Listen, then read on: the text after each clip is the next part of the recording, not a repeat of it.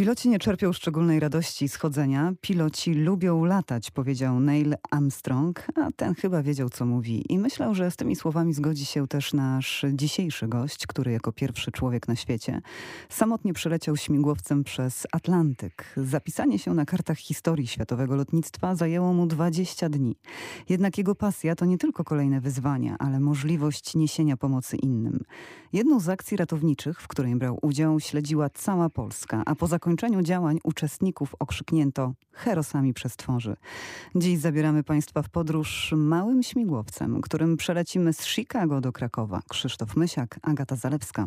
Dzień dobry, zapraszamy na pokład. Laureat Kolosa w kategorii Wyczyn Roku, najbardziej prestiżowej nagrody podróżniczej w Polsce, Piotr Wilk w ubiegłym roku samotnie przeciął śmigłowcem przez Atlantyk, trasą ze Stanów Zjednoczonych przez Kanadę, Grenlandię, Norwegię, Szwecję i Polskę. To był wyczyn na skalę światową, bowiem najprawdopodobniej nikt wcześniej nie przeleciał tej trasy śmigłowcem o tak małej maksymalnej masie startowej, a także nikt nie przeleciał odcinka Islandia-Norwegia bez przystanku na Wyspach Owczych. Łączymy się dziś y, ze współzałożycielem Lotniczego Ochotniczego Pogotowia Ratunkowego i członkiem śmigłowcowej kadry narodowej Piotrem Wilkiem. Cześć Piotrze. Cześć, cześć. Witam Cię Agato, witam Państwa. Teraz jesteś na Filipinach. Słyszymy w tle, no właśnie, to są chyba fale. Tak, tutaj trochę na wakacjach, a troszkę przyglądam się e, dalszym lotniczym projektom, także pewnie więcej będę mógł powiedzieć e, za pół roku, jeżeli coś z tego wszystkiego wyjdzie. O proszę, jakieś kolejne wyzwanie się szykuje? Kolejny E, projekt? Tak, tak, jest, jest tutaj pomysł, tym razem nie śmigłowcowy, tylko samolotowy. Także na tym etapie bym pozostał, że, że, że tutaj z, z Azji do bardziej świata zachodu myślałem o, o, o Stanach, ale na razie jeszcze żadnych szczegółów Czyli nie chcesz na razie zdradzać. nie mogę. No właśnie, nie chcesz zdradzać, na czym będzie polegało wyzwanie? Tak, żeby nie zapeszyć. Jasne, jasne. E, Twoja przygoda w ogóle z lotnictwem rozpoczęła się dosyć wcześnie, bo gdy miałeś e, 16 lat. Tak, no wtedy takie były przepisy, że zacząć e, latać na szybowcach można było od 16 roku życia. Teraz można zacząć troszeczkę wcześniej. Jeszcze Mm, wcześniej. Tak, tak. du- Dużo przed tym, jak można, e, można być dowódcą statku powietrznego, e, na długo przed tym, jak, jak e, można prowadzić samochód. Także no ja wcześniej musiałem się realizować e, różnymi modelami, latać z... Akurat tutaj wujek był zawodnikiem na szybowcach, także zabierał mnie w przestworza swoim szybowcem w jednym z aeroklubów na południu Polski, w Łososinie Dolnej. E, No i zaraził mnie tą pasją. E, Jak tylko osiągnąłem wiek, który umożliwiał samodzielne pilotowanie, no to skorzystałem z tej możliwości. A pamiętasz te pierwsze emocje, które towarzyszyły ci, gdy szybowiec wzniósł się w powietrze? Oczywiście żaden pilot nigdy nie zapomni swojego pierwszego razu, także tutaj pamiętam to bardzo dobrze, zwłaszcza, że akurat wyleciałem jako pierwszy samodzielnie z 12-osobowej grupy, która się u nas szkoliła. E, No i e, musiałem się z, tym, z tymi emocjami zmierzyć jako pierwszy. Nikt inny się ze mną tymi emocjami nie podzielił. E, więc, więc ja się musiałem dzielić i, i też kilka przygód było e, przy, przy tych pierwszych lotach, także e, bardzo dobrze to pamiętam. Jestem pewien, że każdy pilot e, nie zapomni swojego pierwszego lotu. Co to spowodowało, że chciałeś pozostać przy tym i siąść za sterami? No, na pewno, na pewno pasja, więc tutaj trzeba dużo wytrwałości e, i, i w zasadzie to wystarczy. E, tutaj szybowce są w tym momencie osiągalne w zasadzie dla każdego. E, Kiedyś w aeroklubie się śmialiśmy, że taniej jest wypożyczyć szybowiec i, i latać szybowcem niż kajak na pobliskim jeziorze. Także mm, kwestia rzeczywiście tutaj determinacji i, no i takiej pasji. No, ale mówiłeś właśnie o tych emocjach, że na pewno się ich nie zapomina, ale co to były za emocje? Tutaj w moim przypadku no to trochę ulga, bo, cały czas e, jakby instruktor e, dawał do zrozumienia, że jeszcze dużo e, zostało do nauki, a jak się udało wysadzić instruktora, no to nastała taka cisza i spokój. Tak, Można było można się to delektować z tym. Tak, można było się delektować z tym lotem. Mm, No i, i to też jest właśnie piękne. Na tym się różnią właśnie szybowce od, e, od samolotów, tak jak między motorówką a żaglówką. Taka różnica i no, ja nadal po latach wracam z wielką przyjemnością do szybownictwa i staram się nadal latać ile mogę. O szybowcach nie zapominam i na pewno E, jak trochę takie spokojniejsze czasy e, lotnicze nastaną, to, to, to wrócę do tego e, z dużo większą siłą.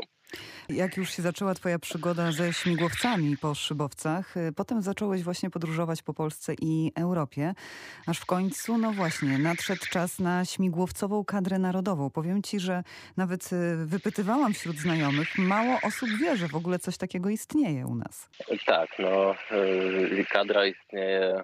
Sport śmigłowcowy w Polsce jest obecny ponad 60 lat już, także to, to nie jest żadna nowość. Nie jest, były ale... momenty, były momenty przerwy rzeczywiście, że, że tutaj nie było możliwości, żeby, żeby tą pasję do sportu śmigłowcowego w Polsce uprawiać, ale dzięki kolegom chłopacy reaktywowali kadrę i jakby po latach treningów tym 2018, jeśli dobrze pamiętam, no to udało się osiągnąć największy sukces właśnie w historii kadry. Zajęliśmy drużynowo trzecie miejsce e, na Mistrzostwach Świata w Mińsku. Także tutaj też e, poszczególne teamy swoje sukcesy też odnotowały, no ale takiego drużynowego sukcesu jeszcze nie było. I cieszę się, że mogłem być w tej grupie trzech teamów, które punktowały do tego, żeby ten wynik osiągnąć. No właśnie, ale na czym polegały te zawody, jakbyś mógł y, powiedzieć tutaj, jeszcze sprecyzować dokładniej, bo myślę, że sporo osób y, no po prostu nie wie, no bo nie, nie interesuje się też.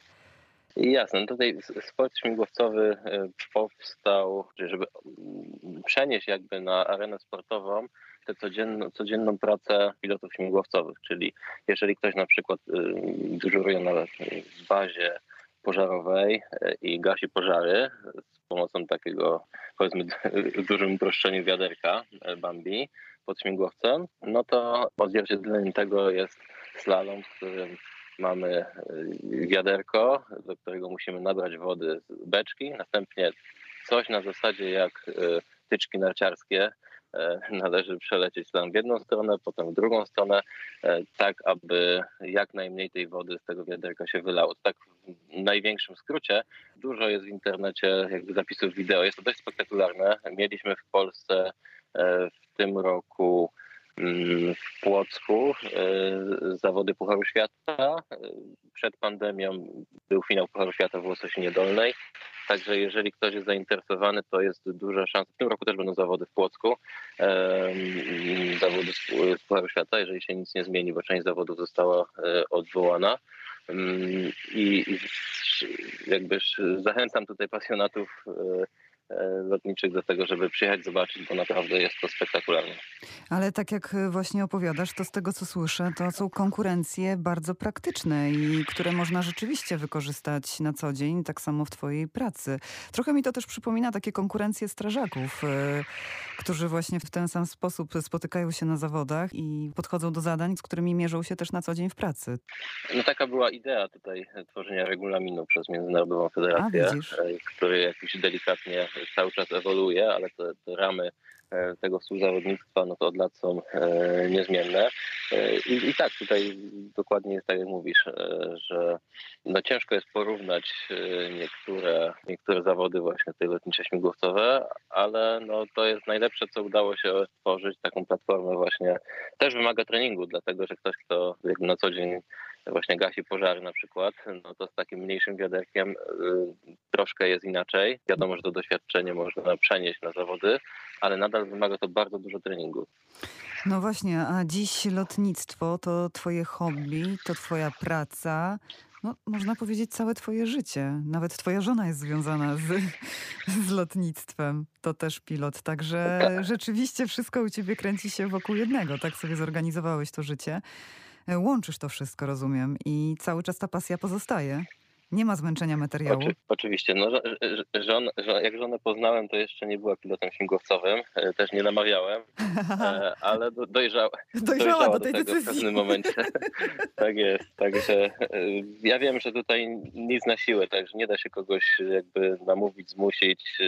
To ktoś musi chcieć. I po jakimś czasie przyglądania się temu, co jest możliwe, bo no, na początku się wydaje, że to są rzeczy, które są niemożliwe do zrobienia. Taki lot samodzielny śmigłowcem dla osoby, która tego nigdy nie robiła, wydaje się jej, że to jest niedostępne i niemożliwe, a to jest coś, czego się można nauczyć. I jakby ta część manualna tak naprawdę w pozorom jest najprostsza. No i te, też kosztowo jest troszkę optymalniej i, i więcej doświadczenia człowiek zdobędzie, jeżeli przejdzie tą ścieżkę. Ale tak sobie pomyślałam, że rzeczywiście u ciebie to bardzo szybko wszystko się rozpoczęło. Już wiedziałeś w tak młodym wieku, w wieku 16 lat, co będziesz robił, więc to musiała być chyba prawdziwa fascynacja. To na pewno. No i też miałem przykłady, że się da. Także myślę, że wielu jest takich historii, że gdzieś szybowiec wyląduje w polu i to jest normalna sytuacja, że, że braknie noszeń termicznych, no i przy pewnej wysokości trzeba wylądować. No i tam się znajduje zawsze jakiś, jakaś osoba, która do tej pory nie zdawała sobie sprawy, że coś takiego w ogóle istnieje i że to jest możliwe. E, I, i tak się rodzą właśnie nowy narybek e, lotniczy, często w ten sposób powstaje. Miałem tyle szczęścia, że właśnie w rodzinie miałem wujka, który latał na e, szybowcach. No i to jakby wcześniej nie, nie musiałem czekać, aż mi na podwórku wyląduje szybowiec, tylko wystarczyło tutaj właśnie skorzystać z tego, że, że, że wujek lata. A powiedz mi, jakieś predyspozycje trzeba specjalne posiadać? W tym momencie raczej nie. Także to jeżeli ktoś jest, e, czuje się dobrze, jest zdrowy, oczywiście są badania lotniczo-lekarskie. Tak, tak, tak, ale pomijam, ale... pomijam właśnie takie już tak, rzeczy. One, one nie są w tym momencie specjalnie rygorystyczne więc tutaj większość osób się będzie kwalifikować do e, takiego amatorskiego szkolenia lotnictwa, czy to na szybowcach, czy na samolotach, czy na śmigłowcach. Myślę, że od strony manualnej, no to bardzo mało jest osób, które się tego nie nauczą. Kwestia czasu. Niektórzy się nauczą zawisu śmigłowcem i, i latania śmigłowcem, powiedzmy te 50 godzin, które to jest absolutne minimum, a niektórzy potrzebują 150. Tak jak mówię, że, że, że kwestia determinacji, kwestia tego, chęci, żeby... Chęci po e, prostu. Chęci, tak, mhm. dokładnie. Gościem Radia Lublin jest Piotr Wilk, który jako pierwszy człowiek na świecie samotnie śmigłowcem przeleciał przez Atlantyk. Za tę wyprawę zdobył kolosa w kategorii wyczyn roku. Do rozmowy wracamy za kilka minut. Teraz zabieramy Państwa na pokład najpopularniejszego śmigłowca na świecie, Robinson R-44 Cadet. Taką maszyną przez Atlantyk z Chicago Chicago do Krakowa przyleciał nasz dzisiejszy gość Piotr Wilk. Był to wyczyn na skalę światową. Piotrze, powinniśmy chyba zacząć jednak być może dla ciebie od y, oczywistości. Na czym polegała trudność tego całego przedsięwzięcia? Ten śmigłowiec wpadał do takiej kategorii, takiej międzynarodowej e, federacji e, FAI e, poniżej jednej tony. Mhm. Maksymalna masa startowa 998 kg I do tej pory, według mojej wiedzy, nikt takim śmigłowcem, który jest lżejszy niż jedna tona, przez Atlantyk nie przeleciał. E, być może są, są jakieś osoby, które, które to zrobiły, ale świat się o tym nie dowiedział. Mi mhm. przynajmniej nie udało się dotrzeć do takiej informacji. Co nie znaczy, że nie próbowali. Były takie przypadki, że były takie próby. Jeden z kolegów lotników, zresztą lecący podobną trasą do mojej, awaryjnie lądował między Kanadą a Grenlandią. Tak, właśnie do tego jeszcze sobie mm. przejdziemy w następnej części, e, bo chciałam jeszcze właśnie, tak, bo to jest bardzo ciekawa też e, historia. Ludzie w ogóle ze środowiska twojego, którzy potem usłyszeli o twoim projekcie, no to można powiedzieć, że łapali się za głowę. Tak, no mam nadzieję, że tutaj zrobiłem wszystko, żeby, żeby ten wyczyn, jak to na kolosach e, to nazwano, E, zakwalifikować e, właśnie do wyczynu, a nie do, nie do głupoty. Więc, a, więc jednak, tutaj na pewno dużo ale, Ale była cienka granica, była cienka granica, mówisz? No tutaj w lotnictwie to jakby prawdopodobieństwo sukcesu poniżej 99,999, no to już jest Głupota. niebezpiecznie. E, tak, także tutaj jest trochę przesunięte. Zazwyczaj jak pytam ludzi, z którymi lecę, czy jeżeli powiem, że ten lot na 99% wszystko będzie dobrze, nikomu ci nie stanie i, i będzie ok, czy to jest, czy to jakby uspokaja tą osobę, która boi się lecieć, no i zazwyczaj uspokaja. Ja mówię, że to niedobrze, bo jeżeli ja bym takich lotów wykonał 100, no to niestety w tych 100 lotach jeden będzie już ostatnim, więc to nie może być 99%, tylko to przygotowanie, no ja miałem przygotowane no, plan B i plan C i jakby miałem tratwę, miałem e, taki kombinezon specjalny, który chronił przed mm, wyziębieniem organizmu e, po wpadnięciu do, do zimnej wody. No i jeżeli ten kombinezon był prawidłowo założony, no to powinien około 8 godzin pozwolić przetrwać, że tak powiem, w zimnej wodzie. Tratwa podnosiła jakby ten, ten czas do 3 dni. Bo normalnie człowiek byłby w stanie wytrzymać od 15 do 20 minut w takim zimnym Atlantyku. Myślę, że nawet mniej. Tak, nawet mniej. Też ten kombinezon, jeżeli on jest źle zapięty, to też jakby to jest suchy skafander. Jeżeli woda się do środka naleje, E, no to zostaje gdzieś właśnie półtorej godziny życia w takiej sytuacji, więc trzeba pilnować, żeby on był dobrze zapięty, co nie poprawia sytuacji, jeśli chodzi o latanie. Tak jak mówiliśmy, no ten śmigłowiec, e, mały śmigłowiec nie miał żadnego autopilota, czyli lecąc e, powiedzmy większym sprzętem, czy tam piloci latający na co dzień przez Atlantyk, no to pracują w dwuosobowej załodze, mają autopilota, to jest jakby pewna no ciężko mówić o rutynowej trasie, bo każda jest troszkę inna, ale no jest to wszystko przygotowane i niewiele rzeczy człowieka zaskakuje. Ewentualnie trzeba się przygotować na, na niektóre awaryjne sytuacje. A no, trudniejsze tutaj... właśnie było to, że to jest taki lekki śmigłowiec, to, czy to, że byłeś sam na pokładzie i byłeś zdany e, tylko na siebie? E... Czy teren generalnie Myślę, generował to... jakieś e, jeszcze dodatkowe niebezpieczeństwa? Wszystkie te czynniki to jest jakby osobna historia. No, e, teren, zwłaszcza, zwłaszcza północna Kanada, no to były odcinki, gdzie no nie było żadnego śladu bytności człowieka, czyli nie wiem, żadnej drogi ubitej, linii jakiegoś wysokiego napięcia, czy nie wiem, kamienia nawet przestawionego. No i człowiek leci i ma świadomość, że powiedzmy na odległości dwukrotności między, między Zakopanem a Gdańskiem nie ma żadnego człowieka, do którego można by było się odezwać, a najbliższy jakiś sergeant rescue, który mógłby udzielić pomocy, to jest wiele godzin lotu samolotem, który nie wyląduje w tym miejscu, co najwyżej może coś zrzucić. E, więc e, no, taka świadomość towarzyszyła cały czas też te śmigłowce raz na jakiś czas lubią się troszkę popsuć, to znaczy nie tak, że on spadnie jak kamień, ale no, jest to maszyna, prawda, czyli dużo części wirujących, w moim przypadku taka awaria jedyna, która wystąpiła, była na samym początku lotu. E, jeden z e, iskrowników odmówił posłuszeństwa. Oczywiście w lotnictwie wszystko jest co najmniej zdwojone z takich kluczowych elementów, więc e, no, musiałem tutaj podjąć decyzję o powrocie na lotnisko startu. I... Czyli tam w okolicy Chicago musiałeś znowu wrócić, tak? Tak, po trzech godzinach no, musiałem przejść na sterowanie ręczne e, i e, jakby wrócić według procedury awaryjnej z powrotem do miejsca startu, żeby naprawić ten element. Gdyby to się zdarzyło nad Grenlandią, e, no to najprawdopodobniej tutaj byłaby dłuższa przerwa. Nie wiadomo, czy, czy, czy nie trzeba by było po prostu serwisować tej maszyny przez, przez wiele tygodni. Aha. Warto też jeszcze dodać, że jednak ten twój śmigłowiec był trochę, no powiedzmy, no, użyjmy takiej nomenklatury typowo motoryzacyjnej, czyli stuningowany, prawda? Tam trochę były podkręcone te jego parametry i możliwości. Znaczy takie podstawowe parametry yy, nie bardzo jest jak je tuningować, to znaczy prędkość to jest 185 km na godzinę. Ale zasięg chyba, prawda? Został tak, zwiększony. tutaj to jest, mhm. to jest jedyna rzecz, która została tutaj zmodyfikowana. E, udało się zainstalować dodatkowy zbiornik paliwa, który wydłużał teoretycznie zasięg do 7,5 godziny, no, co, co dawało pewien komfort e, i pewien zapas na wypadek różnych przygód pogodowych i różnych, że tak powiem, też przygód organizacyjnych, bo może, mogło się tak zdarzyć, że na którymś z lotnisk na przykład nie będzie paliwa, e, wtedy była szansa, żeby dolecieć do jakiegoś sąsiedniego, gdzie to paliwo e, być może już by było na przykład. Także, Czyli normalnie no, tym śmigłowcem można wykonać tak około 550 kilometrów, tak? A ty mogłeś 1400 kilometrów nim przelecieć bez, bez tankowania, tak? O to chodzi? Tak, też to jest teoretyczne, to są obliczenia. Oczywiście. W praktyce, w praktyce wychodzi mniej optymistycznie i i, to spalanie jest troszeczkę większe. Ja miałem możliwość kontrolowania tego spalania e, na kilka sposobów, między innymi wizualnie widziałem, to taki zbiornik, który e, workowaty, który widać było, że tego paliwa fizycznie ubywa.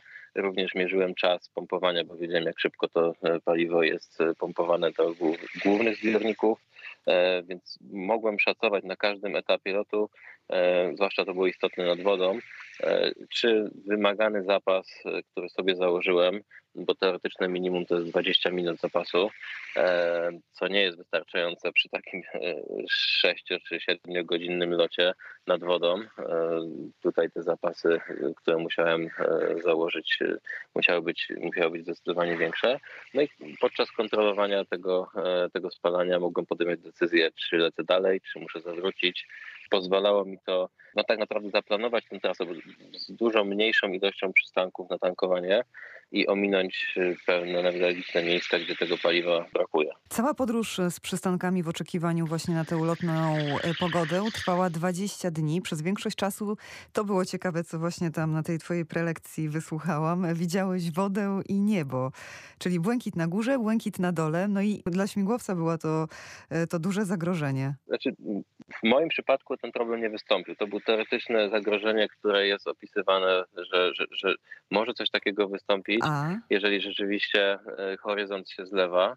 E, no i nie ma punktów odniesienia. Tak. W śmigłowcu jest to bardzo istotne, jeżeli lecimy z widzialnością, żeby mieć punkty odniesienia, które umożliwiają nam ocenę, w jakiej konfiguracji, w jakiej pozycji jest ten śmigłowiec. Jeżeli tego nie ma, to uczucie jest takie, jakby lecieć w chmurach. I tutaj ten, ten typ śmigłowca nie jest e, dopuszczony do tego typu e, lotów, nie bez przyczyny, ze względu na charakterystykę wirnika dwupłatowego, huśtawkowego. W skrajnym przypadku, jeżeli doszłoby do ujemnych przeciążeń, no to po prostu wirnik może obciąć ogon, może dojść do takiej sytuacji jak mm, mass bumping, na skutek czego wirnik może polecieć w lewo, a kadłub w prawo, takim prostym językiem mówiąc. Także dużo zagrożeń jest związanych właśnie z takimi lotami, gdzie nie mam punktów odniesienia. Mi coś takiego się nie zdarzyło, ale byłem przygotowany na e, jakby różne warianty. Najprostszą metodą jest po prostu zawrócić i nie lecieć dalej w kierunku, gdzie, gdzie takich punktów odniesienia nie ma. Mm, jakby trudność latania śmigłowcem e, też polega na tym, że on jest bardzo czuły e, na, na stery. E, I no, piloci porównują jakby umiejętność latania śmigłowcem, zawisu śmigłowcem do mm, stania na takiej piłce fitnessowej. To jest, tak można sobie to wyobrazić. Czyli nie jest stabilnie jest natury, po prostu. Dokładnie tak, że śmigłowiec nie jest natury stabilny i cały czas chce nas wywrócić, nas przewrócić. I jeżeli nie mamy to jakby stać na tej piłce fitnessowej z zamkniętymi oczami jeszcze, prawda? E, więc, więc tego chcemy za wszelką cenę uniknąć, bo no tak mówię, nie ma, nie ma autopilota, jeżeli nie mamy tych punktów odniesienia, no to bardzo szybko dochodzi do, e, do takiej sytuacji, że ten śmigłowiec nagle się znajduje do góry nogami. E, także tutaj troszkę pomocą jest e, oczywiście w takich sytuacjach awaryjnych e, sztuczny horyzont, można z niego skorzystać, e, ale jakby dopuszczenie do lotu w takich warunkach właśnie, e, że, że nie ma punktu odniesienia, że wchodzimy na przykład w chmury, e, no to jest bardzo niebezpieczna sytuacja. Do tego stopnia, że mm, tutaj miałem taką sytuację, że wiatr wiał z e, zachodu na wschód między Kanadą a Grenlandią. Zaletą było to, że szybciej można było przelecieć, no bo w dobrą stronę wiał, ale niestety to powodowało, że nad Grenlandią tworzyły się mgły. Mm, więc zdecydowałem, że nie będę korzystał z tych korzystnych warunków. Poczekam na moment, kiedy ten wiatr jednak będzie delikatnie niekorzystny lub e, no nie będzie miał tego e, takiego mgłotwórczego e, charakteru nad, nad Grenlandią i wtedy polecę. Gdyby się okazało, że po, tej, po drodze, bo to jednak jest parę godzin lotu, te prognozy też nie są idealne, nawet bym powiedział, że oficjalnej lotniczej prognozy na ten obszar, na tej wysokości lotu, na której ja mogłem lecieć, czyli poniżej 5,5 tysiąca stóp, e, to po prostu nie ma żadnej oficjalnej prognozy i biura prognoz lotniczych e, rozkładały ręce i powiedziało, że tutaj pilot musi korzystać z jakichś innych źródeł, bo oficjalnych źródeł nie ma żadnych. E, to też było dodatkowe wyzwanie. Ale gdyby się tak zdarzyło, że coś się tutaj zmieni i nie byłoby warunków e, takich z widzialnością na Grenlandii, no to mimo tego, że nie ma powrotu, należałoby zrobić 180 stopni, no i plan byłby taki, żeby znaleźć jakiś statek, który w pobliżu, do którego możemy dolecieć. Najlepiej, gdyby się udało awaryjnie na nim wylądować. Jeżeli nie, no to awaryjnie rozbić blisko statku, no bo lepiej, żebym ja do niego przyleciał, niż żeby on musiał do mnie płynąć. Jasne. E, taki był tutaj plan B. Dziś łączymy się z Piotrem Wilkiem, członkiem śmigłowcowej kadry narodowej, współzałożycielem lotniczego ochotniczego pogotowia ratunkowego, a także tegorocznym laureatem Kolosa w kategorii Wyczyn Roku. Do niezwykłej podróży śmigłowcem z Chicago do Krakowa wracamy za kilka minut. Piotr Wilk, samotnie jako pierwszy człowiek w historii, przeleciał super lekkim śmigłowcem przez Atlantyk. Tę podróż odbył w ubiegłym roku. Przed wyprawą nie nagłaśniałeś za bardzo tego projektu, czyli nie wierzyłeś w jego sukces i powodzenie? Wierzyłem, aczkolwiek e, no tutaj trzeba spojrzeć rzeczywistości w oczy, że czynników, które mogły uniemożliwić realizację tego projektu było bardzo dużo. Przede wszystkim nie można sobie dowolnie modyfikować e, takiego sprzętu latającego i e, wyposażać w dodatkowe zbiorniki. To wszystko musi być jakby odpowiednio zaprojektowane i zatwierdzone przez nadzór lotniczy kraju, w którym śmigłowiec jest zarejestrowany. W tym przypadku były to Stany Zjednoczone. No i ta procedura czasami jest szybka, czasami jest niemożliwa. Także dopóki to nie zostało wykonane i ostatni podpis nie został złożony, no to nie było pewności, że ten dodatkowy zbiornik uda się legalnie zainstalować. Tutaj pomogło to, że, że po prostu fizycznie zamieszkałem na na kilka tygodni w hangarze, gdzie ludzie, którzy mieli odpowiednie uprawnienia, żeby to zatwierdzić i skonstruować, po prostu się znajdowali. No i dopilnować, żeby to się wydarzyło. No i później na trasie też trzeba pamiętać, że to był czas COVID-u i gdyby od strony tej covidowej tutaj popytać, jak to trzeba zrobić, no to okazałoby się, że to jest niemożliwe. Cały ten lot.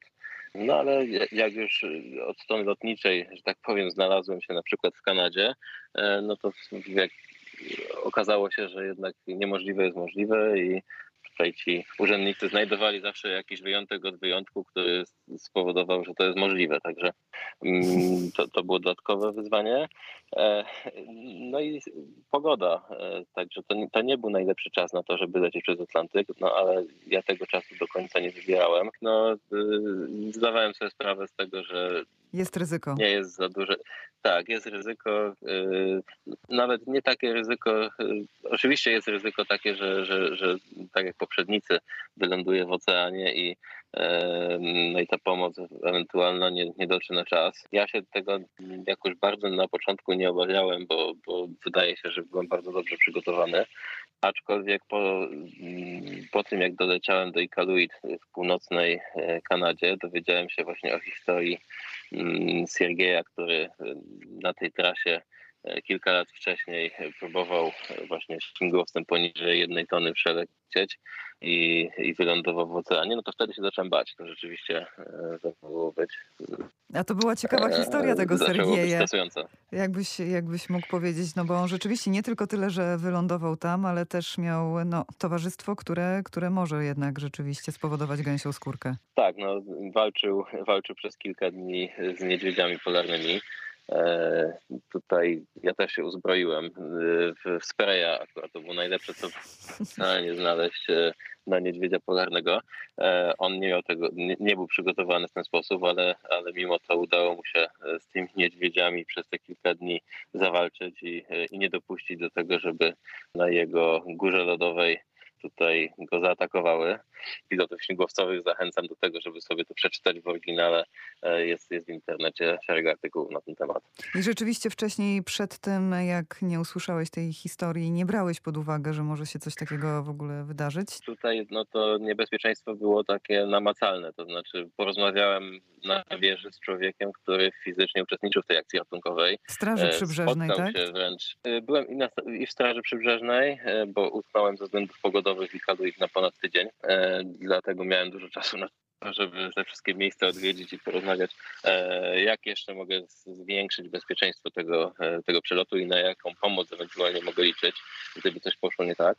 No tutaj niestety dowiedziałem się, że na niewiele mogę liczyć, e, także, e, także to nie były optymistyczne informacje, e, a przy okazji właśnie o tej historii Sergieja się dowiedziałem. Także troszkę człowiek, poznając tych ludzi, którzy fizycznie uczestniczyli w tej akcji, troszkę innej perspektywy nabiera ta, ten lot. Powiedz mi, a rzeczywiście tak było, że mm, rąbek tajemnicy został uchylony tej całego twojego projektu wyprawy, podczas gdy jako pierwszy człowiek w historii właśnie przeleciałeś przez odcinek Islandia Grenlandia, Norwegia, bez przystanku na Wyspach Owczych? No było to możliwe dzięki, dzięki kilku, kilku czynnikom. Przede wszystkim bardzo silny wiatr plecy, w ogon, który no, dawał mi troszkę większy zasięg niż, e, niż normalnie. Dodatkowo no, też duża pomoc żony, bo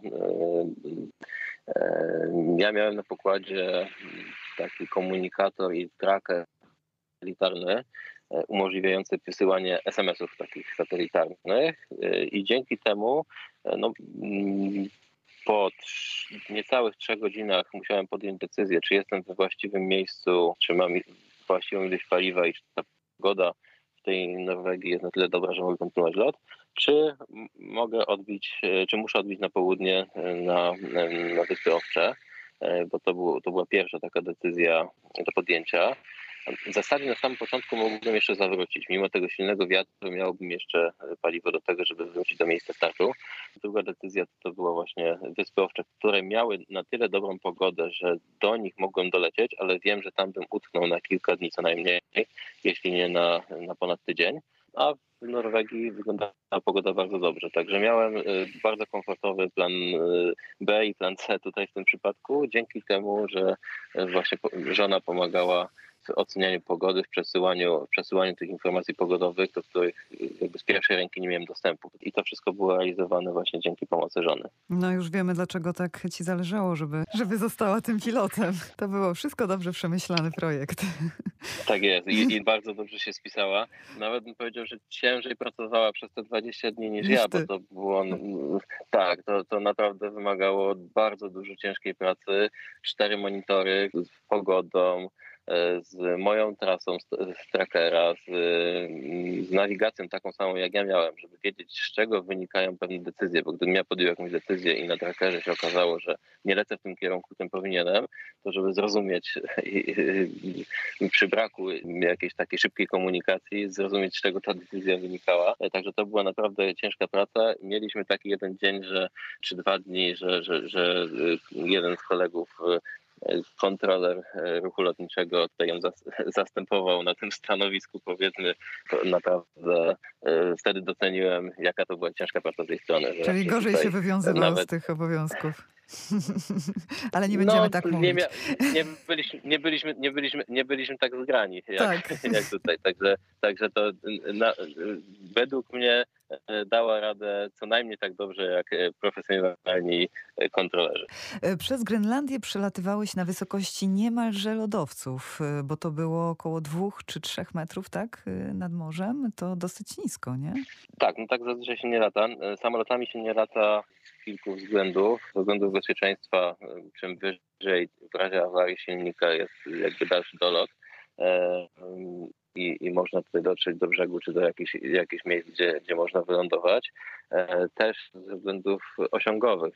Samolot lecąc wyżej e, no, ma mniejsze spalanie, leci szybciej, e, także osoby, które przez Atlantyk latają regularnie, nawet małymi samolotami, no to jednak zdecydowanie trzymają się wysoko. Ale w tym przypadku jednak bezpieczeństwo zaważyło ze względu na turbulencję i na bardzo silny wiatr na tych wysokościach, które planowałem, ta turbulencja była znacząca jak na ten mały statek powietrzny i e, dużo lepiej było po prostu niżej. Czyli jakby poświęciłem tą możliwość dalszego dolotu w przypadku awarii silnika na rzecz tego, że po prostu ta turbulencja była mniejsza i mniej zagrażała temu e, Robinsonkowi. Też trzeba pamiętać, że jakby właśnie ta konstrukcja wiernika e, powoduje, że średnia czy silna turbulencja no jest już e, niebezpieczna dla, dla tego statku powietrznego. Mhm. A powiedz mi, który z pokonanych odcinków zrobił na tobie największe wrażenie? Jakie widoki zapadły ci najbardziej w pamięć? Wydaje się właśnie, że może być no to właśnie, ta Grenla- no właśnie, ta Grenlandia, no bo... Ta wschodnia, wschodnia Grenlandia, tak jest. No, naprawdę najpiękniejsze miejsce na świecie moim zdaniem. E, do tej pory myślałem, że to jest Islandia, teraz już wiem, że, że wschodnia Grenlandia e, no, jest przepiękna i, i te, te kry mm, i no mi nie, nie udało się niestety żadnych zwierząt dostrzec e, na podczas mojego przelotu, ale koledzy, koledzy raportowali, że też można często spotkać właśnie misia. Dziś, proszę Państwa, łączymy się z Piotrem Wilkiem, który samotnie przyleciał śmigłowcem przez Atlantyk. Za tą wyprawę dostał najbardziej prestiżową nagrodę podróżniczą w Polsce Kolosa w kategorii Wyczyn Roku. Ale pasja naszego dzisiejszego gościa to także sposób na ratowanie życia innym, o czym porozmawiamy w kolejnej części rozmowy. Proszę zostać z nami. Dziś gościem Radia Lublin jest Piotr Wilk. Ten pilot jako pierwszy człowiek w historii samotnie przeleciał przez Atlantyk małym śmigłowcem. Podróż została doceniona przez kapitułę najbardziej prestiżowego konkursu podróżniczego w Polsce Kolosy. Piotr otrzymał nagrodę w kategorii Wyczyn Roku. W poprzedniej części rozmowy nasz gość opowiedział, jak wyglądała wyprawa śmigłowcem z Chicago do Krakowa, o pięknych krajobrazach Grenlandii oraz o wyzwaniach logistycznych całej wyprawy. Piotr opowiedział nam także o swoich początkach w lotnictwie, dzięki którym jest dziś członkiem śmigłowcowej kadry narodowej oraz, no właśnie, współzałożycielem lotniczego, ochotniczego pogotowia ratunkowego. I tu się, Piotrze, na chwilę zatrzymamy. LOPR specjalizuje się w akcjach poszukiwawczych, ratowniczych z użyciem śmigłowców, samolotów i dronów. Członkowie tego dosyć młodego stowarzyszenia, bo to chyba z 2016 roku, brali udział w akcji gaszenia pożaru największego parku narodowego w Polsce i po tej akcji nazwali was herosami przestworzy. Nic nie pomyliłam po drodze? Nie, wszystko, wszystko, się, wszystko, wszystko się zgadza.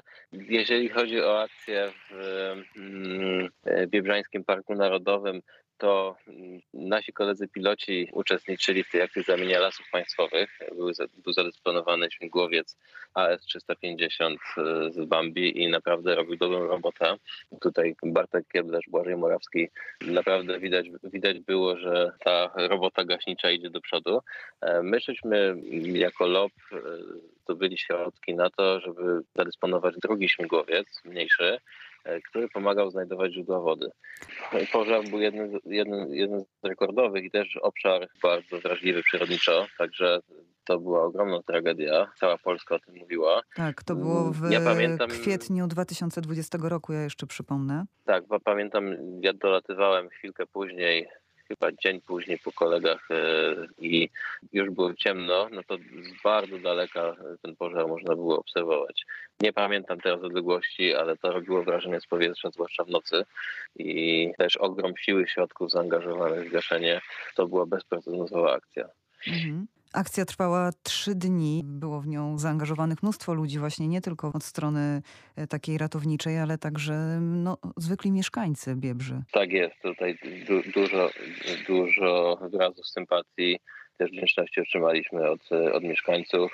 Także no, w każdej chwili mogliśmy liczyć na ich pomoc. E, ja pamiętam e, jakby też takie drobne rzeczy, jak, jak obiad ugotowany przez jedną panią, która, która mieszkała w okolicy, czy, czy, czy ilość wody mineralnej, która tam wspomagała mnie i moich kolegów e, w tym, żeby można było zająć się tym, co najważniejsze, a, a jakby resztę, resztę mieliśmy zapewnione w 100%, a nawet więcej. Chciałabym jeszcze ogólnie porozmawiać o tym, w czym specjalizuje się LOPR. 2016 rok, kiedy podjąłeś razem z kolegą e, decyzję o założeniu tak, tego stowarzyszenia. Tak, mam z dwoma kolegami. Tak, tutaj e, mm, no, LOPR nie specjalizuje, nie specjalizuje się w, właśnie w, akurat w gaszeniu pożarów. To była jedna z akcji takich e, powiedzmy incydentalnych, mhm. spontanicznych, wynika, tak, wynikających z potrzeby chwili i z tego, że mieliśmy taką możliwość, żeby pomóc e, i też, że, że, że koledzy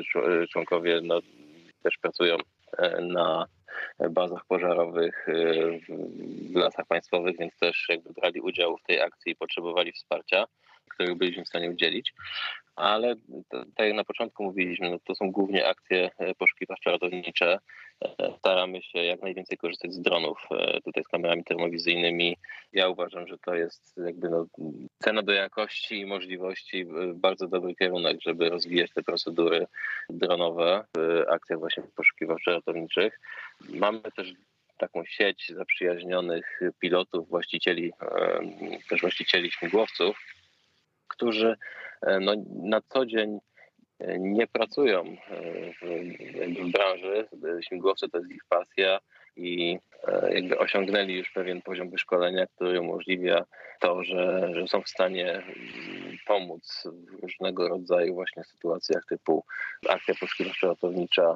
E, też e, były takie sytuacje, że policja nas dysponowała do różnych covidowych spraw, też pamiętam kilka akcji w górach dronowych. Także... No właśnie, tutaj ciekawym przykładem, co zresztą wyczytałam chyba na waszej stronie, są działania, które podjęliście w górach Biokowo w Chorwacji. Działaliście tam na zlecenie prywatnej osoby, która prosiła, aby znaleźć ciało osoby z jej rodziny, która właśnie zaginęła trzy miesiące wcześniej w tych rejonach. Czyli w takich akcjach też bierzecie udział, tak na prywatne zlecenie. Tak, no to, tutaj akurat akcja, mm, ja w tej akcji bezpośrednio brałem udział, e, kolega e, Michał Wojac E, z którym założyliśmy LOP, e, miał dostęp do specjalistycznego sprzętu. Powiedzmy nie popularny dron wielowieżnikowiec, tylko e, płatowiec, coś podobnego do samolotu, tylko bezzałogowy, bezzałogowy system, który umożliwia przeczesywanie dużo większych obszarów i jakby dokonywania zdjęć lotniczych większych przestrzeni, a następnie analiza tych zdjęć.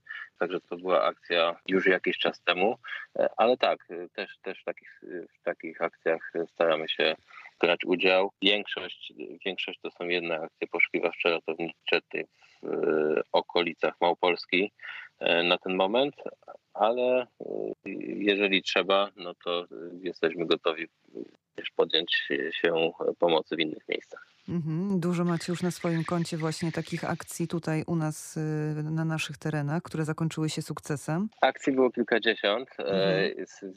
Sukcesów też było sporo. Czy to dzięki nam? Ciężko powiedzieć, dlatego Zawsze że to jest praca zespołowa, nie? E, tak, to, dlatego że w, ta, w, takiej akcji uczestniczy wiele jednostek. My zazwyczaj jesteśmy dysponowani do wykluczenia pewnych obszarów, które łatwo jest przeczesać z drona, a trudno jest e, przeczesać z ziemi, e, czyli różne otwarte przestrzenie, e, pola, no, wszędzie tam, gdzie dron się, e, się dobrze sprawuje i, i nie ma żadnych przeszkód e, typu las uniemożliwiających wykluczenie danego obszaru z poszukiwań. Więc na pewno bardzo często się przyczynaliśmy do sukcesu, jakby kierując ratowników na, na ziemi w odpowiednie miejsca a też sobie tak takiego... pomyślałam, że lecicie takim dronem w miejsca, gdzie dla ratownika mogło być to bardzo nie, niebezpieczne rejony, więc w ten sposób też może zmniejszacie to ryzyko ich pracy, które na, którym na co dzień się mierzą ratownicy. Był, było dużo takich przypadków, właśnie żeby wykluczyć pewne, pewne obszary, dużo ćwiczeń. Pomysł generalnie też na, na e, LOP jest właśnie troszkę szerszy, to znaczy e, mhm. takim głównym e, pomysłem jest to, żeby wypracować procedury, żeby zaangażować większość liczbę osób, większą liczbę osób, dlatego mhm. że teraz drony stają się coraz bardziej popularne, dostęp tak. do tego sprzętu jest coraz bardziej powszechny, więc ze sprzętem nie ma problemu. Ludzie też zdobywają uprawnienia, także coraz więcej osób ma odpowiednie uprawnienia, żeby nawet takimi dużymi, duże drony pilotować. Problem jest z tym, żeby więcej taki dron pomógł niż przeszkodził w, te, w takiej akcji, żeby opracować odpowiednie procedury, które e, umożliwią współpracę pomiędzy służbami, zamknąć to w jakichś ramach e, też prawnych i, i organizacyjnych. E, chodzi o to, żeby wykorzystać ten potencjał, czy to w środowisku właśnie dronowym, czy środowisku pilotów śmigłowcowych, czy samolotowych, po to, żeby pomagać. No bo sprzęt jest, osoby e, odpowiednio wyszkolone, chętne do pomocy są. Trzeba tylko nadać temu odpowiedni kierunek e, i, i, i obudować odpowiednimi procedurami. Można powiedzieć, że to jest trochę takie Ale twoje, dziec, trochę twoje takie dziecko, można tak powiedzieć, ten, e, to stowarzyszenie? Troszkę tak. To... Także, no, nie, nie, nie, nie, tylko, tylko moje, tak. ale też tutaj z, z kolegami. Z także, także to tutaj, tak, może niefortunnie wyszło. mamy tak, mamy, mamy naprawdę mocny team team, kilku pilotów zawodowych, którzy na co dzień latają tutaj akurat z VIP-ami, e, odrzutowcami. E, jest też e, kolega, który specjalizuje się właśnie w elektronice, w, oprócz tego, że jest oczywiście pilotem dronowym i, i ma, ma spore doświadczenie na, w, różnych, w różnych akcjach poszukiwawczych ratowniczych, to jeszcze prowadzi biznes, który no, ma dużo wspólnego z, z taką analizą danych, z, z przesyłaniem danych. Stworzyliśmy taki samochód, powiedzmy transmisyjny, który dostarcza dane do, do innych jednostek, w tym momencie nawet online przez satelitę, przez Starlinka, także no, jesteśmy na bieżąco z, z, z nowoczesnymi technologiami, ale tak jak mówię, to, to są, mm, to są takie próby w małej skali, na ile my jesteśmy w stanie w tym małym zespole stworzyć, żeby opisać to w ramach, w ramach procedur i jakby pozwolić innym się wykazać.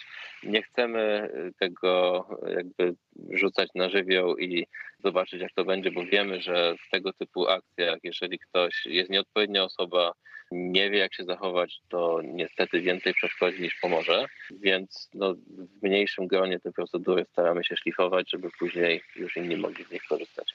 Mhm. A w ogóle skąd pomysł się narodził, żeby coś takiego stworzyć w Polsce? Bo ja rozumiem, że jesteście w stanie działać na terenie całego kraju, nie tylko, y, jak wspomniałeś, y, w rejonie Małopolski. Tak, no jesteśmy, jesteśmy w stanie, formalnie jesteśmy w stanie na terenie całej Unii y, funkcjonować, aczkolwiek organizacyjnie nie mamy takich możliwości w tym momencie. Pomysł kiełkował już od dawna, także tutaj myślę, że jest bardzo dużo osób w Polsce właśnie, które mają i pieniądze, i czas, i, i możliwości, żeby pomagać, e, ale nie do końca wiedzą jak, więc, e, więc takie sygnały regularne, regularnie do mnie dzwonią koledzy e, piloci śmigłowcowi mówią, że tu mają, prawda, kupili śmigłowiec, polatali dwa lata, nabrali doświadczenia, już to nie jest takie nowe, już to nie jest takie fajne, jak na samym początku, E, chcieliby nadać temu jakiś nowy sens i komuś pomóc. No więc e, nie trzeba mi dwa razy powtarzać. E, jesteśmy w stanie taką osobę skierować we właściwym, we właściwym kierunku, żeby ta pasja do latania można ją fajnie spożytkować też, ale też pewnie zapotrzebowanie jest na tego typu służby, no bo tak już można nas, was nazwać. Tak, to prawda. Także tutaj nie, nie jesteśmy w stanie jakby na wszystkie, wszystkie prośby odpowiedzieć. E, odpowiadamy tam, gdzie, gdzie mamy na ten moment możliwości też staramy się być tam, gdzie, gdzie te procedury wymagają udoskonalenia. Rozumiem. W Radiu Lublin gościmy dziś Piotra Wilka, prawdziwego herosa przestworzy. Do rozmowy wracamy za kilka minut. Słowa, które można powiedzieć są pewnego rodzaju mottem lotniczego, ochotniczego pogotowia ratunkowego to bezpieczne niebo zaczyna się na ziemi. Rozwińmy proszę tę myśl. Tak, no tutaj w lotnictwie bezpieczeństwo jest e, no, kluczowe e, i e, tak jak mówiłem na początku 99,9% pewności, że dany lot zakończy się pomyślnie, to jest zdecydowanie za mało. Tych dziewiątek musi być bardzo dużo, ale też jest świadomość, że no, latanie wiąże się z ryzykiem, więc to nigdy nie będzie 100%. E, jest tylko walka o to, żeby było 99 i, i odpowiednio dużo, e, dużo dziewiątek. Przygotowanie do, przygotowanie do każdego lotu oczywiście zaczyna się na ziemi. Kluczowe jest jest szkolenie wysokiej jakości e, personelu lotniczego, e, więc nie, nie, tylko, nie tylko piloci, ale też mechanicy, też e, kontrola ruchu lotniczego. To wszystko, to wszystko razem jakby buduje system, który, który jest bezpieczny i powoduje, że ludzie nie boją się latać i mogę z czystym sumieniem mojej rodzinie e, polecić jakby e, samolot jako bezpieczny środek transportu. No ale to wszystko wymaga bardzo dużo energii, bardzo dużo zaangażowania e, i, no i też, też inwestycji w to bezpieczeństwo mhm. na ziemi. Czy to jest dron, czy to jest śmigłowiec, czy to jest samolot, zawsze zaczynamy od wiadomo, analizy czy to dokumentów, czy, czy to wszystko zostało zatwierdzone, czy na przykład śmigłowiec ma odpowiednie przeglądy, czy, czy od ostatniego przeglądu nie minęło za dużo czasu, czy za dużo godzin nie zostało wylatanych. Także następnie przechodzimy do przeglądu przedlotowego. I sprawdzamy, czy mimo, że lataliśmy śmigłowcem wczoraj i nikt w międzyczasie na nim nie latał, to całą tą procedurę przeglądu, sprawdzenia, czy, czy ten śmigłowiec nadal nadaje się do lotu, należy przeprowadzić. Mhm. E... Trochę pytanie teraz z innej beczki, bo bierzecie udział, tak jak już wspominałeś, w różnych akcjach ratowniczych, także tych w górach, przy pożarze się zdarzyło, ale z pewnością wiele z tych zdarzeń to po prostu zwykłe wypadki, do których doszło no, mimo dobrego przygotowania ich uczestników, ale do wielu zdarzeń dochodzi także ze sprawą po prostu takiej e, ludzkiej niefrasobliwości. Czy też to zauważyliście po drodze jako ratownicy? My mamy bardzo dużo przypadków e, niestety osób, które chcą się targnąć na swoje życie również, także Aha. świadomie tutaj zachowują się w, w, taki, a nie inny sposób. No i czasami się udaje taką osobę odnaleźć, e, zanim e, dojdzie do tragedii. Czasami niestety pozostaje nam tylko poszukiwać ciała, także to jest stosunkowo dużo takich przypadków i, i zgłoszeń do nas trafia, o czym się w mediach za dużo nie mówi. Także ja, ja taką prawidłowość znajduję. Czy, jest tam, czy są takie przypadki, że, mm, że jest po stronie e, uczestników infrastruktury? Na pewno. Tak, że takie, takie przypadki też się, e, też się zdarzają, ale o tym też media dość szeroko donoszą, czy w górach, czy, czy nad morzem, czy nad akwenami. Chciałam się jeszcze odnieść, bo e, wyczytałam gdzieś w internecie, że mówi się, że przepisy lotnicze są napisane krwią. Czy rzeczywiście coś w tym jest? No zdecydowanie, także tutaj e, mm, ja osobiście dzielę na dwie części. Jedna część przepisów jest napisana rzeczywiście krwią pilotów e, i mhm. większość takich właśnie przepisów wynika, mm, że wcześniej wydarzył się jakiś wypadek i powstał raport z przyczyn tego wypadku. Środowisko czy ustawodawca znalazł sposób na to, żeby temu zapobiec. Czyli, odpowiedni, czyli, czyli powstał też odpowiedni punkt w regulaminie. Odpowiedni przepis w mhm, przepis. prawie lotniczym, e, czy też e, czasami w, w takim mniejszym lotnictwie to czasami są zwyczaje, także nie, niekoniecznie to ma rangę e, ustawową, ale jest y, w aeroklubach pewien utarty zwyczaj, jak powinno być e, prowadzenie, w praktyce prowadzone szkolenie, żeby tych wypadków unikać. Niestety część tej wiedzy nie jest przekazywana już spokojnie na pokolenie, ale dużo się tego jeszcze, jeszcze ostało, takich właśnie aeroklubowych e, mądrości dotyczących bezpieczeństwa, ale druga część przepisów lotniczych dotyczy takiego współżycia społecznego, E, czyli no, też trzeba pamiętać, żeby to nasza pasja nie przeszkadzała innym, czyli jeżeli będziemy komuś hałasować nad głową codziennie i, i jakby nad e, tej gościnności w powietrzu nadużywać, taka osoba też powinna mieć narzędzie do tego, żeby się przed tym bronić, bo nie wszyscy są miłośnikami e, głośnych śmigłowców czy samolotów. Także to jest jakby taka druga część. Jedna część jest rzeczywiście napisana akcją pilotów, a druga no, zapewnia nam jakieś współżycie z osobami, które, które wielkimi miłośnikami awiacji mogą nie być. Wiem, że kiedyś polscy piloci na arenie takiej ogólnoświatowej byli bardzo doceniani. Nie wiem, jak jest teraz i czy rzeczywiście dalej e, cieszymy się taką dobrą e, sławą. Zdecydowanie. mamy, mamy wielu mistrzów e, w, lotnictwie, chociażby w, w szybownictwie wspomnieć. Tak. E, nie, akurat mówię, że w szybownictwie Sebastian. Kawa jest taką, tak. taką osobą, która jest rozpoznawalna na świecie. Jest najbardziej utytułowanym e, sportowcem w Polsce, o czym, o czym mało kto wie. Także w innych. No, szybownictwo jest pewną niszową dyscypliną, także mniej popularną niż wszyscy chcielibyśmy, żeby było, bo naprawdę mamy się tutaj czym pochwalić. Też mamy, mamy dużo, dużo sukcesów w zawodach nawigacyjnych, samolotowych. Te nasze sukcesy śmigłowcowe 2018 roku, później pandemia trochę pokrzyżowała możliwości, a teraz również, również sytuacja na Ukrainie. Także czekamy na, na możliwość dalszych sukcesów. I puentując, chciałam się ciebie jeszcze podpytać o te pierwsze słowa, które, które zacytowałam. Piloci nie czerpią szczególnej radości schodzenia, piloci lubią latać. Czy się pod tym podpisujesz? Zdecydowanie. Także jak ja mam wybór e, na przykład e, jechać gdzieś samochodem albo e, lecieć. I czasami się okazuje, że jednak latanie jest procedurą dłuższą, czyli łatwiej jest wsiąść w samochód z punktu A dojechać do punktu B i zajmuje to na przykład 3 godziny, a do samolotu trzeba małego dojechać powiedzmy półtorej godziny samochodem, przeglądnąć go, zatankować, y, sprawdzić wszystko, porozmawiać z kolegą, mechanikiem, czy tam wszystko działa i okazuje się, że to trwa trzy razy tyle, co jazda samochodem, to nadal, nadal uważam, że, że lot jest lepszym wyborem niż, niż jazda samochodem. Dobrze. Ej, Czego się życzy, powiedz mi, pilotom? E, Ile startów, tyle lądowań? E, Wciąż to samo? Tak jest.